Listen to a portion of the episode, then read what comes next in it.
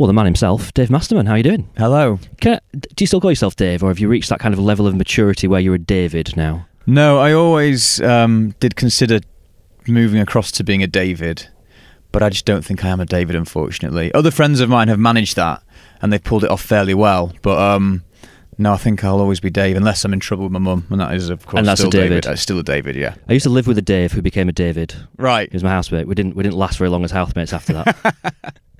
um, so we're here at your uh, workplace, Audio Always, in uh, Media City in Salford in Manchester. Um, I suspect there were people that might not have heard of the uh, the company. They've probably come across some of the work and some of the stuff that you produce here. So um, just give us a little brief overview, if you would, of um, Audio Always and um, kind of what you do. Yeah, I think that's the thing with um, an independent production company or an indie, as we call it, within the industry. I think you don't really spot them unless you, you really know what's going on with how things are being made within radio. So at the moment, we are producing a number of shows for the BBC.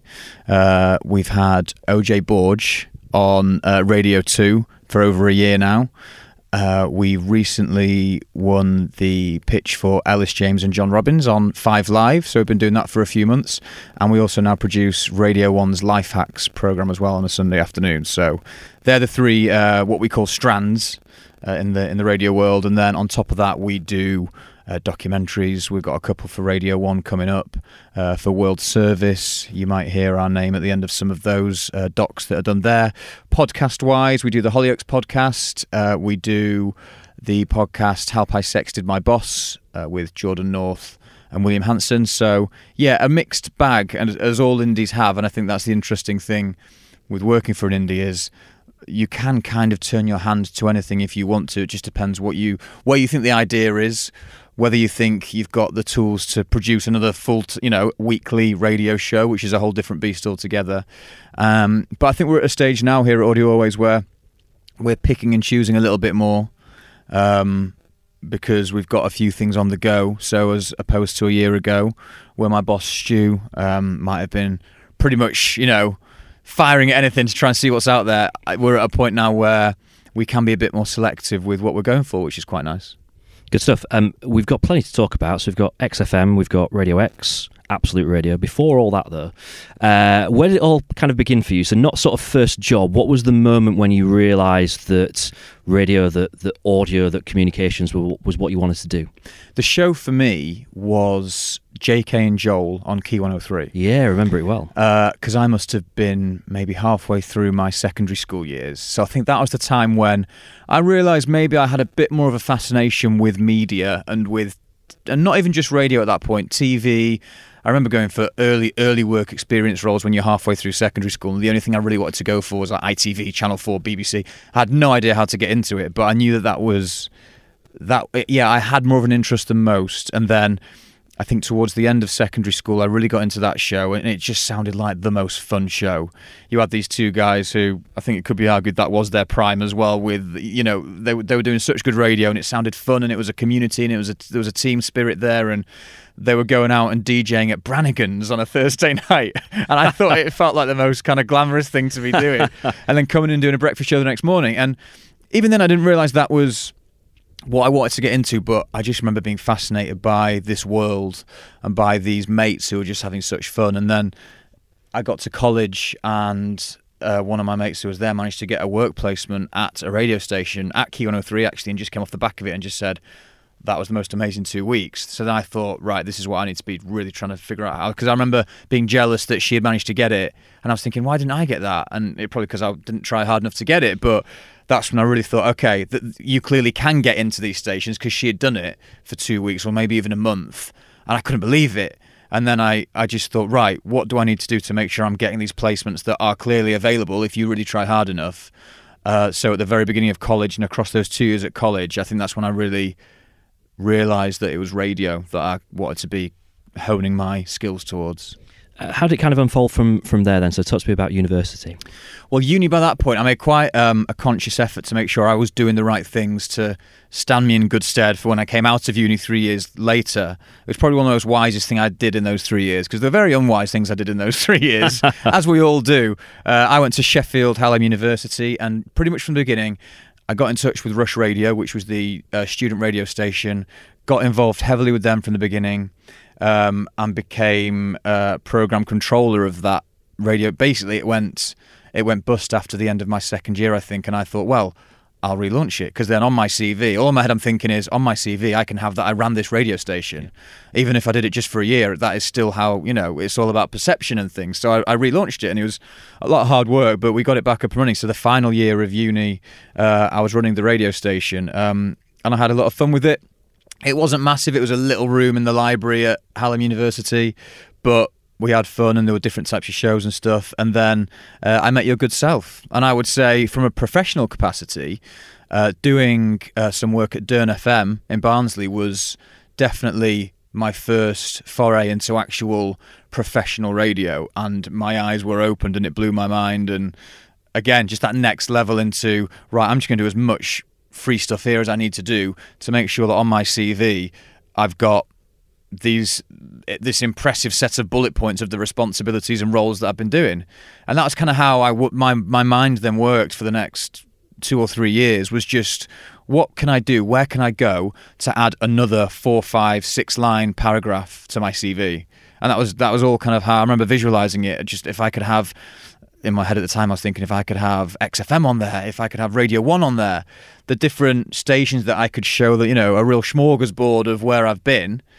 before I even get a pound, or, you know, or whatever the money might be, I just wanted to get this really, really strong CV. And Dearne FM was definitely uh, a launch pad for me because you guys just, you know, I read some news bulletins. I went out and got audio. I remember in the was it the playoff final? Yeah, yeah, I remember that. I was, was recording uh, some stuff for you. Walkabout pub in the centre of Barnsley. That it was was it was a rowdy to, uh, pub. I remember that. and you sent me out to get little vox pops on the smoking ban and stuff. And you really kind of um, let me just kind of go about getting audio and even being on air and that was really you know generous of Dearne FM and generous to kind of give me that opportunity but I just remember grabbing it with both hands and thinking this is this could be the start of something if I really kind of focus and you know yeah take it seriously I was going to kind of ask about this because it's. I mean, maybe we're jumping a little bit ahead here, um, but um, obviously, radio's kind of changed quite a bit, and opportunities at you know local radio stations are fewer and far between because local radio stations are, are fewer and, and far between.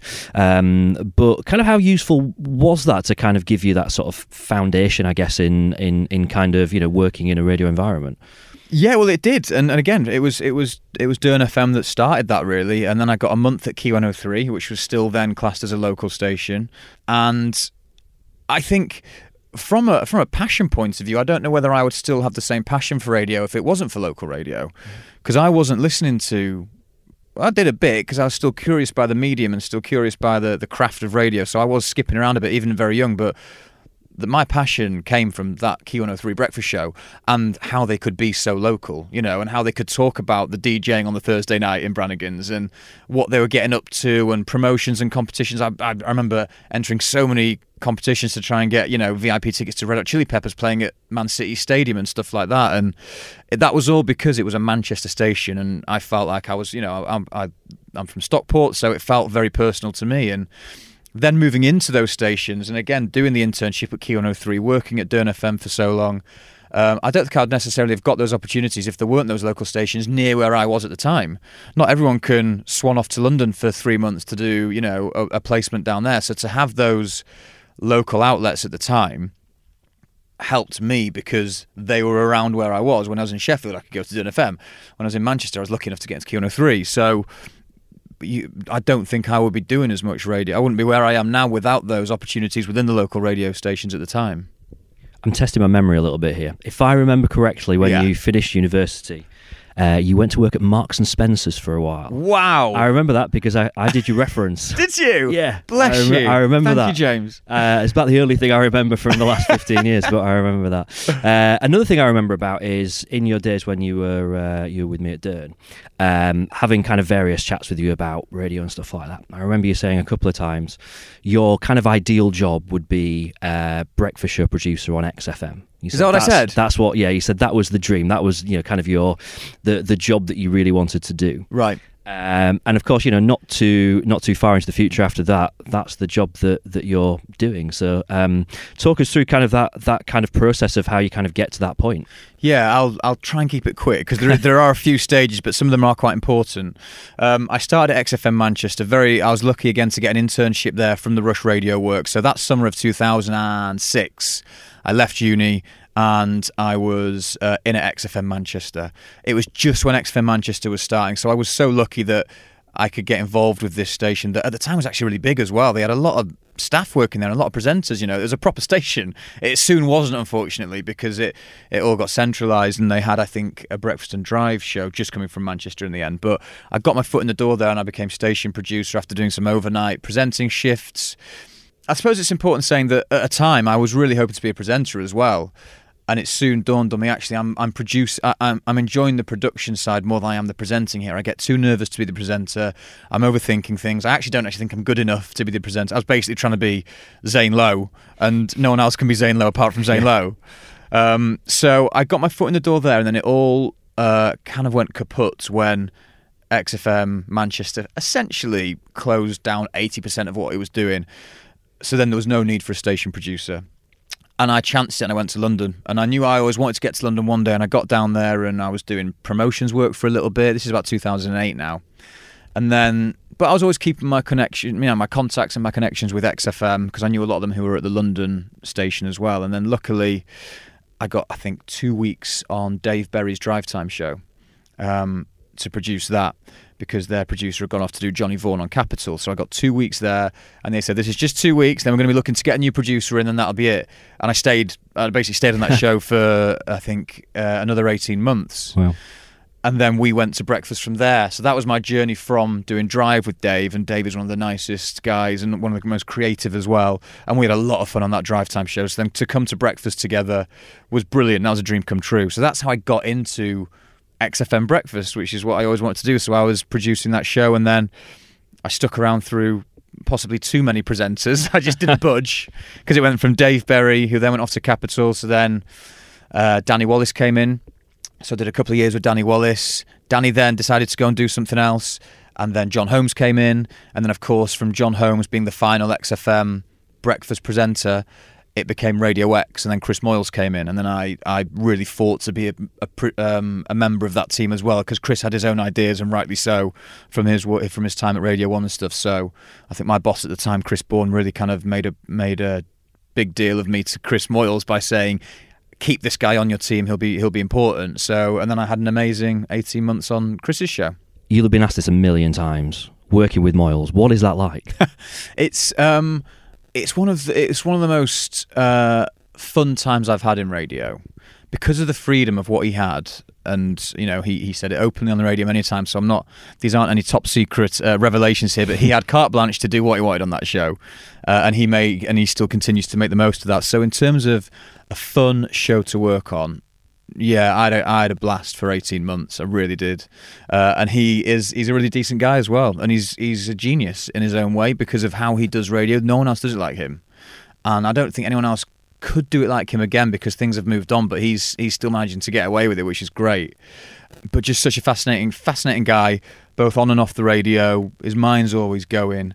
Um, and the team around him as well. I, I, still see Pippa regularly, who was the exec producer at the time on that show, um, and Dom is just one of the nicest guys in the world. So yeah, a lot of fun, a lot of fun on that show. So um, your next step then is to Absolute Radio. Yes. Uh, how did that come about? Um, I think from my point of view, there was there was a great eighteen months with Chris, but at the same time, I'd taken a bit of drop in role because uh, I'd come back down to producer as opposed to exec producer where I had been. So from an ego point of view, I didn't mind that at all because I was actually quite happy with the, with what I was doing, and I was happy to take that drop. I was like, as long as I'm on that show, I don't care what the, the title is. I want to be working and see what's going on with Chris Moyles. I want to be part of that new, you know, that new show, and I'm so glad I was. But 18 months in, I just started to get itchy feet, and I don't think I was really challenging myself as much as I could be doing. I was I was coasting quite a bit. I think, still having a lot of fun, but it was time to do something different. And I'd had conversations with Absolute previous to that, and they'd never quite come off. Uh, but then it got to a point where I was having a real think, and then the role came up for exec producer over at Absolute, and I thought I've just got to go for this. I can't. I've because by that point as well, I'd done ten years at either XFM or Radio X, the brand of X. I had, I think I'd paid my dues and I'd put in a real good stint, and that I think I'll always feel that was my and is my home, RAJAR X, and I I, I always look out for them when the Radio results come out and. I still chat to a, a lot of the team there, and I think that'll always feel like my spiritual home. But you can't you can't just live on nostalgia and live on comfort for the whole life and you've got to see what else is out there and I'm so glad I did as well it was the it was the right move and it was at the right time um, and then it was exactly what I hoped it would be the responsibilities um, and the input I had on so many different shows and all of a sudden I was almost part of the management team as a pope but still having my hand in with the more practical side of things but I was now looking after people and I, you know people were reporting into me and it's those sorts of things that I think you do just get to an age where you think I should really be pushing myself a bit more here. And that's exactly what the move to Absolute did. And it's and this is no disrespect to X, but Absolute at the time, and they still are now, although X are definitely catching them, it's a bigger station. There's, there's more listeners, there's more stations because of all the digital stations that they do as well, which still blows my mind how they managed to keep all those plates spinning. Um, so it did just feel like a bit of a step up in terms of um, what I was doing. And that brings us to um, where we are today. So you you came here about it's about a year ago. Yeah, not even that. Actually, came in February this year. Oh so, right, wow. Yeah, so just over six months. Yeah, yeah. Um, it was it was sad to leave Absolute because I think I was on a good progression there, and I think there were good there were good times ahead. Um, and I again got on with everyone. I was only really there for eighteen months, which is a bit of a shame. But at the same time, other factors were very influential in moving back up north, which yeah. is where Audio Always is based, and they they're mainly uh, factors based around living and family and everything that comes. I think when you're in London, most people get to this crossroads where suddenly you go, right, I've got whether it's whether you've got a daughter or or just a kid or, or wherever you are in life, you suddenly go. I don't know what my next move is in terms of where I'm going to live because if I want to move anywhere bigger or anywhere I'm going to have to move so much further out of London to still justify working in London. And this is a conversation me and my wife had for, for, for quite a while before making the decision, but we eventually decided why would we want to move to a remote part of outside the M25 just to then continue still working in London when you're now not near your mates? You're, you're, no, you're still nowhere near your family who are up, who are up north still but you're managing to work. It didn't. It didn't just. We. It, it, just. We could not justify that, and we both turned to each other and said, "We love London, and we always will. We'll always have a special place in our heart, you know, for London." But it was. It was quite an easy decision in the end. We've had a fun ten years down in London, but now it was time to do something new, and um, we we're very fortunate. I was very fortunate with getting the job up here at Audio Always, really. Uh, are you still waking up in a blind panic at half three in the morning? No. Has that finished? No. Well, it it never finishes because uh, when you go to bed at night, you always count your blessings that you've not got to wake up at half three in the morning. That never goes. Like I still go to sleep. I can go to sleep at ten at night and get up at six a.m., which some people would deem to be fairly early. And I just think to my head, in my head, I'm going to get eight hours sleep here. This is it. This is incredible. Eight hours of sleep because doing I think I did seven or eight years on breakfast in the end. Maybe not quite that long, but it was a while. It was too long, I think, in terms of what people say. You know, the health side of lack of sleep. You're just always looking at your clock and thinking, "Well, if I could get an hour in here, that means I can do that later on tonight." And it was a it was a little juggling game that you play with yourself when you're doing breakfast hours because I think I was mainly on about five hours a night, which isn't enough. Not healthy. It's not healthy. And I was younger, and I could you can get away with it, but it really isn't healthy. And um, whenever I speak to a breakfast show producer now, I do say, look after yourself, and also try not to do it forever because yeah, the sleep is important, and I think you realise how important it is if you've done yeah six or seven, eight years on a breakfast show. Um, you're obviously kind of no stranger to awards. The shows that you've been on um, have won you know plenty of awards over the year. You, you yourself have have won um, awards. What what do you kind of look back on uh, and consider your proudest moment? There's one, and there I think there always will be one. Um, Danny Wallace, the Danny Wallace Breakfast Show. Um, what year must it have been? Maybe 2010, maybe 2011. We did a thing called the Naked Breakfast on XFM, and essentially it was a Friday morning breakfast show just before Christmas, actually. And the challenge was for the whole show, not one button will be pressed.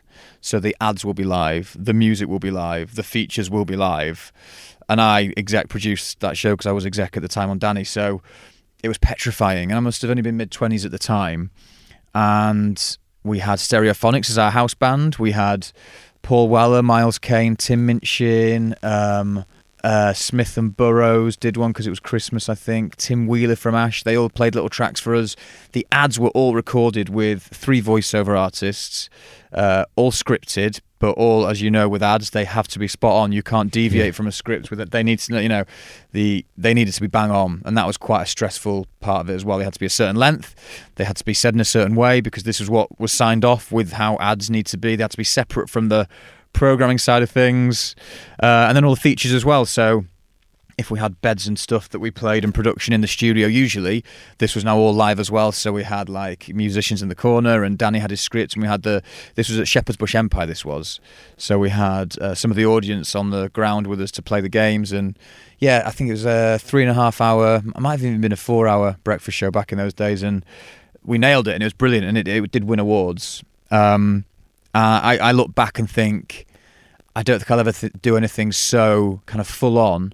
And there was so much prep that went into it, and it was yeah, I was very proud of that because it, it, we really pulled it off as well, and Danny did a fantastic job presenting it it sounds really rewarding that kind of thing that you do when you, you kind of the night before just think why do we ever agree to yeah. this but when you get to the end of it you look back and think oh that was just there's no better feeling is there than no. that, kind of looking back on something and you've pulled it off exactly and i think they those moments you if you probably within any walk of life and the career that you're in if every couple of years those moments come along, I think you're doing all right, and you know you're testing yourself. Earlier on this year, uh, we launched Ellis James and John Robbins on Five Live, this was a show that was on XFM and Radio X, so I produced them at the same time as producing Chris Moyles. You talk for three minutes, you play a song or maybe two songs. You you get a break for eight minutes, ten minutes, then you're back in, and within those songs, you go right. This is what we're doing next. This you know, and you can have features. And I think I worked it out as in comparison, they would talk for 40 to 50 minutes on a three hour Radio X show compared to what's going to be 100 minutes for a two hour five live show with no breaks, with no adverts, with no songs.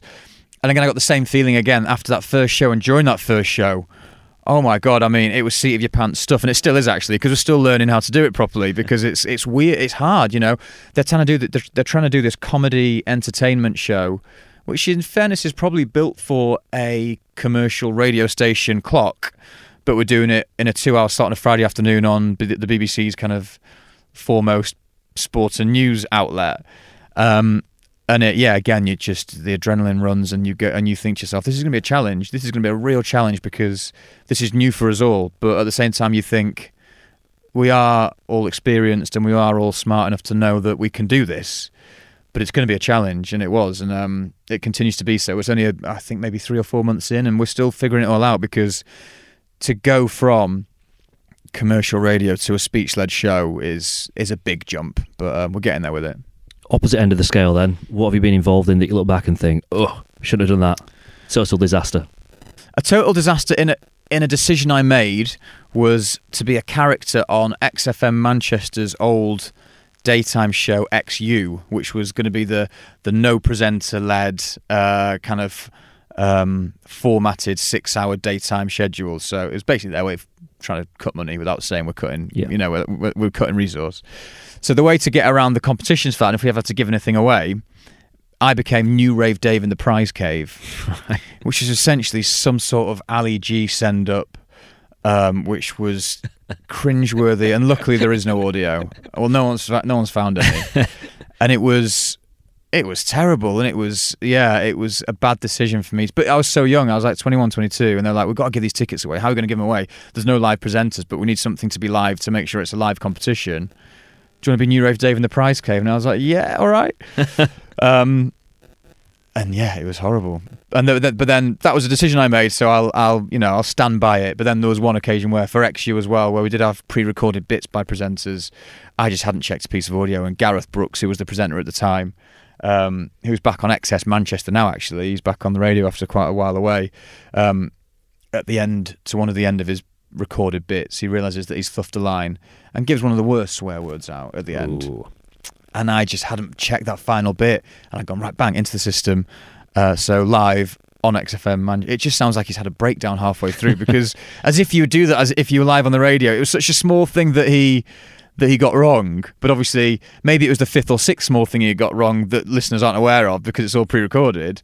And I hadn't grabbed it, and he was like, "Oh," and he just he went he just he was basically chastising himself, but must have been very weird to hear on the radio.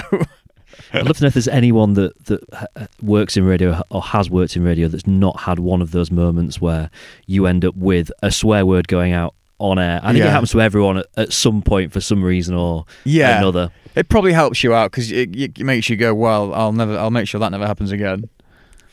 Um, so, student Dave um, had this dream of being producer on XFM and went on and, and achieved it, and obviously you've done other things since.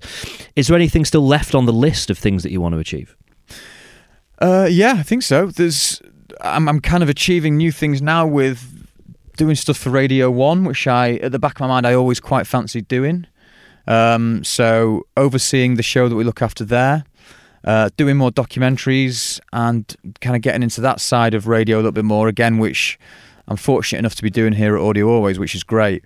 Um, and then maybe further down the line, you know, I think it's hard because the more experience you get, the more the, the further away you are expected to move from the live radio side of things, which is a bit of a shame because that's where the most fun is. But at the same time, I do I want to keep moving up. Um, I'd love to run a radio station one day. Uh, I just want to make sure it's the right one. Uh, and yeah, again, it comes back to why I left X in the first place and went to Absolute. I think, which was down to responsibility and challenging yourself and uh, I, I'm I'm loving still being an in studio producer for Ellis and John here, which I do. I go down to London every Friday to be physical producer for that show, which I love, and I probably wouldn't have done for for many presenters, but because I've got such a history with those two, I just jumped to the chance. I was like, no, I'll take this. I'll take this show. So I'm happy with that. But as as things progress, yeah, more more responsibility for me would be would be something that I quite like, and I think that would probably come in. Yeah, running running a station that I was that I respected and that I was that I'd be really proud to say that I was looking after. Of course, it's quite interesting times in, in radio. We talked about Dearne FM, the station that uh, that we both kind of worked for um, earlier on, and um, you know that no longer has its own building, and it's just being kind of bought out by uh, Bauer. Kind of interesting times in, in local radio. Um, uh, now you're kind of on the on the outside, if you like, looking into it. What's your kind of take on where radio's at nowadays? Um, it's just it's constantly changing, and I do I I, I worry that there isn't that uh, there isn't as much interest for local radio as there once was, which is why I'm I'm it, it, it, I feel kind of a little bit bad to say it, but I think I'm not sure there's a massive. I think by the fact that so many so many shows are now getting network from London, and what you can do with the breakfast show, and what what people are now deeming as entertainment, and the fact that you've got streaming services, and you you know you've got the world of podcasts again, just on demand at a press on demand at a press of a button, you can go and listen to whatever piece of content you want. I feel local radio is it's becoming it's further away now from what people actually feel they need of a morning, which is a shame because I talked earlier about how much I love the fact that I was listening to two presenters doing their show from Manchester, but for for a younger listener, I'm not sure what I'm not sure that's what they want anymore as much, and I don't think there is that need for uh, hammering home that local angle with again I talk, I'm and I'm talking more about the younger listeners here and there's that constant challenge you know the BBC are constantly trying to go younger to try and bring in these younger listeners and stuff and I think what it's got to come down to is what are they getting from a content point of view? And I'm not sure what they what what they want is necessarily local. And if a station shouting about how local they are how you know how they're doing things you know in and around the city that these uh, young people either working or go to school in. I'm I'm not sure that it's what they want as much now, which yeah, it's a bit of a shame really. It is going to be interesting to see how things pan out because of the way that people consume content's changed so much in the last five years that Yeah, trying to imagine where things will be in 10 years 15 years 20 years is it's like impossible to predict and where radio fits into that is um, it's such an interesting equation isn't it trying to figure out what you know what something's going to happen in the next few years that slightly changes the direction again and, and, and what will that be and you know what what will it mean for for radio and for kind of the uh, broadcast slash kind of audio industry yeah. I think um, you're right from a radio perspective. We we've I think we're doing all right. We're we're keeping up. Uh, You know, and when I say we're doing all right, I know that there's people, there's a lot of people who are losing their jobs when these when these stations are closing and things are becoming more central for London. But as an industry, I think we're just about kind of still managing to to justify the fact that we, we are important. And I think I think we are. I really do think we are having a conversation in the car and like having hearing people having a conversation in the car on the way to work or you know being a part of a community of a breakfast show. You know i think greg james does a terrific job on radio 1 in doing this and really offering up a service for for the right audience.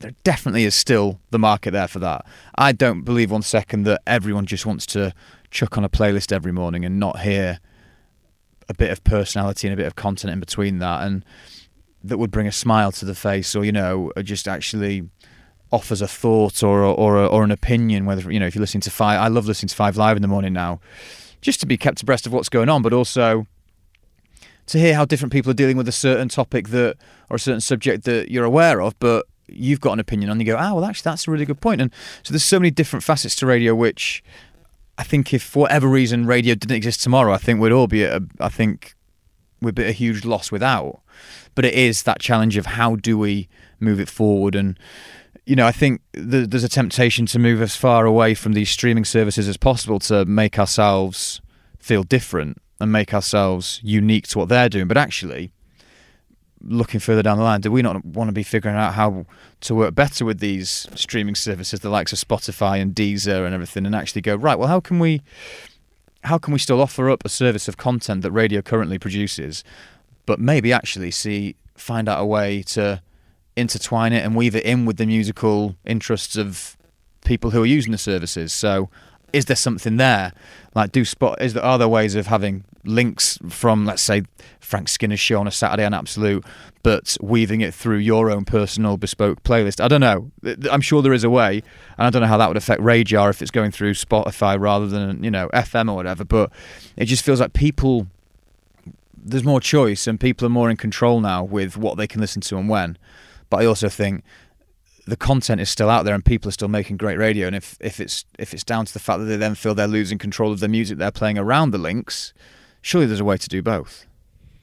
I suppose it's not it's not completely dissimilar to what is already happening with um, shows like Frank Skinner on the, the decade stations Exactly. on, on Absolute, where you know the music and the show feels detached, but you listen to it because you like the content and you like the music. It's kind of glued together rather than being seamed together, but it still sort of does the does the job. A progression of that wouldn't seem kind of that difficult to achieve, I suppose. I don't think so. I think Dave Berry has a couple of books ago on RAJAR had the biggest.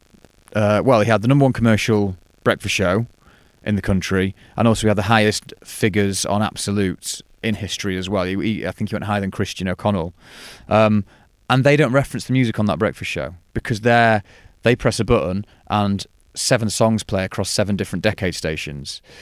So I think thinking that you need this and it's and it's a tough one as well because half of my brain goes, you do want the DJs enthusing about the songs you're playing, and you do want them talking over the intros and talking over the outros. But Dave's over there proving that th- that show's never been in better health, and he's not doing any of that. So people are going there for the content and then enjoying the music, and you don't need Dave to go over the intro of Liam Gallagher. Oh, I love this track. You know, there's new Liam one. They're not coming to Dave for that. They're coming to Dave for what he's offering up in between the tracks, and that's working. So the argument then is if that's working, could it not work in so many other different places? Are we overthinking the fact that you do need the, the slick jock to be chatting over the intro right up to the vocals and enthusing about the fact that he went to this artist's gig the night before? I don't know. It's, it seems not because Absolute are doing it and they're doing it well. Okay, what's the uh, what's the single best piece of advice you've been given? When I, I was very fortunate enough to do three months on Radio One actually, just after I left you guys at Dearne FM that summer, just after Marks and Spencers, uh, and I, I worked my arse off to make sure that that entry was the best it could be because I was like, I- I've got one shot at this, and they ask you a lot of questions. They probably still do now because it's Radio One, so they want to make sure they get the best. And I, I think I spent maybe two or three weeks honing and honing and adding and taking out this written application to become an intern at Radio One, and I got it. I couldn't believe it. Um, so I did three months with Zane. And then at the end of that, I think we went out for a drink towards the end, and I was having a proper kind of heart to heart with him at the bar. And we were talking about exactly that. And he said, if there's just one piece of advice I can give, is just always be humble. Just especially at this stage in your career where you're walking that fine line as an intern, or even not an intern, even if the first couple of years you're in radio, you're walking such a fine line between confidence and overstepping it, and becomes because people are judging you then as well. If you come across cocky and arrogant in the first year, first you know six months, year, two years of radio, you could you'll find yourself in trouble fairly quickly, and that always stuck with me. I remember just always thinking, almost overplaying like how. Um, appreciative I was to be at every job that I was in, and I think I think that did stand me in good stead. And I like to think I didn't ever come across as arrogant or cocky because I was really trying hard not to, and that was purely from Zane just saying, "You got one shot at this, and you're going to be new in this industry for a couple of years." Uh, and I was doing all right at the time. You know, I was going to go back to XFM Manchester, and I think I was doing a half decent job on the on the on his show as well. And he just said, "You have got one shot at this, and just over the next few years, but forever, you know, for your for your whole career, really. But so important now, just be humble and make sure you're appreciating what what what advice you can get elsewhere, and and just just be that person rather than someone who's just a bit too cocksure. And because there is you, there is humility, and you can have you can have humility with confidence. You know, it's, it's just such a fine line. And um, yeah, I tried very hard to make sure I kind of remembered those words from him because I think it did stand me in quite uh, stand me in quite good stead. Yeah, great advice. Um, anyone then that's that's kind of you know listening to this and has maybe kind of seen your your career path and um, thinks, oh, you know, I'd, I'd love to kind of get into into radio, into producing, um, you know, working at that top level. What what kind of advice would you give to to someone that's kind of set their sights on a on a career doing similar to what you've done? Um, I can only really offer the advice that worked for me. Um, and I, I mentioned it earlier briefly I just had that visualization of a one page or maybe two pages back then, but I've since learned a one page CV is more than enough. um, but two pages of really, really strong roles and responsibilities for every station that I thought I wanted to work on. And it doesn't even matter if you get the ones you want to work on. Get to another station and do it again and do something else. And even if you're doing the similar things, it's it's all building up this this tool for you, and it is a tool. And it's it's all you've got at the beginning. You've not got five years of experience. You've not got recommendations from different PDs around the industry. All you've got is this CV for them to look at. And for me, it was just I saw it as a I saw it as a bit of a game in the end. I was I saw it as a real challenge that I was enjoying, which is just add as much as you can to this CV as quickly as possible. And that was from the likes of Dearne FM. I would have worked at any station in Sheffield and Yorkshire at that point. You know, I would have gone to Hallam FM. I, d- I wasn't. I did try, and I wasn't fortunate enough to get a placement there. And you will get knockbacks. You know, you'll get a lot of knockbacks, and it, that that probably isn't down to you. That's probably just to do with timing, and that they weren't looking for someone there and then. So don't feel like just because one station said no, we're not interested. Don't think that's because they spotted something within your application that they've not liked, it probably just means they're not looking for interns or they've they've got someone who's they've someone's beating you to it, but it might not be anything to do with you. So visualize that CV and really use it as a strength and build it up and be proud of what's on that piece of paper because essentially you'll get to a stage where that'll land on a PD's desk or someone will see it and it'll catch their eye because of the amount the the variation of stuff you've got on it. Um, so just do that basically. It's just try and get that cv looking as good. I always say but I, I do think that's true. And also now i was chatting to someone the other week and i was saying so work because he was getting some decent placements here and there and everywhere. And i was like this is great because he mentioned he, he was doing something at absolute but he was trying to get something at radio x. But then he said uh, i'm also doing something at wise buddha and i'm doing something at something else.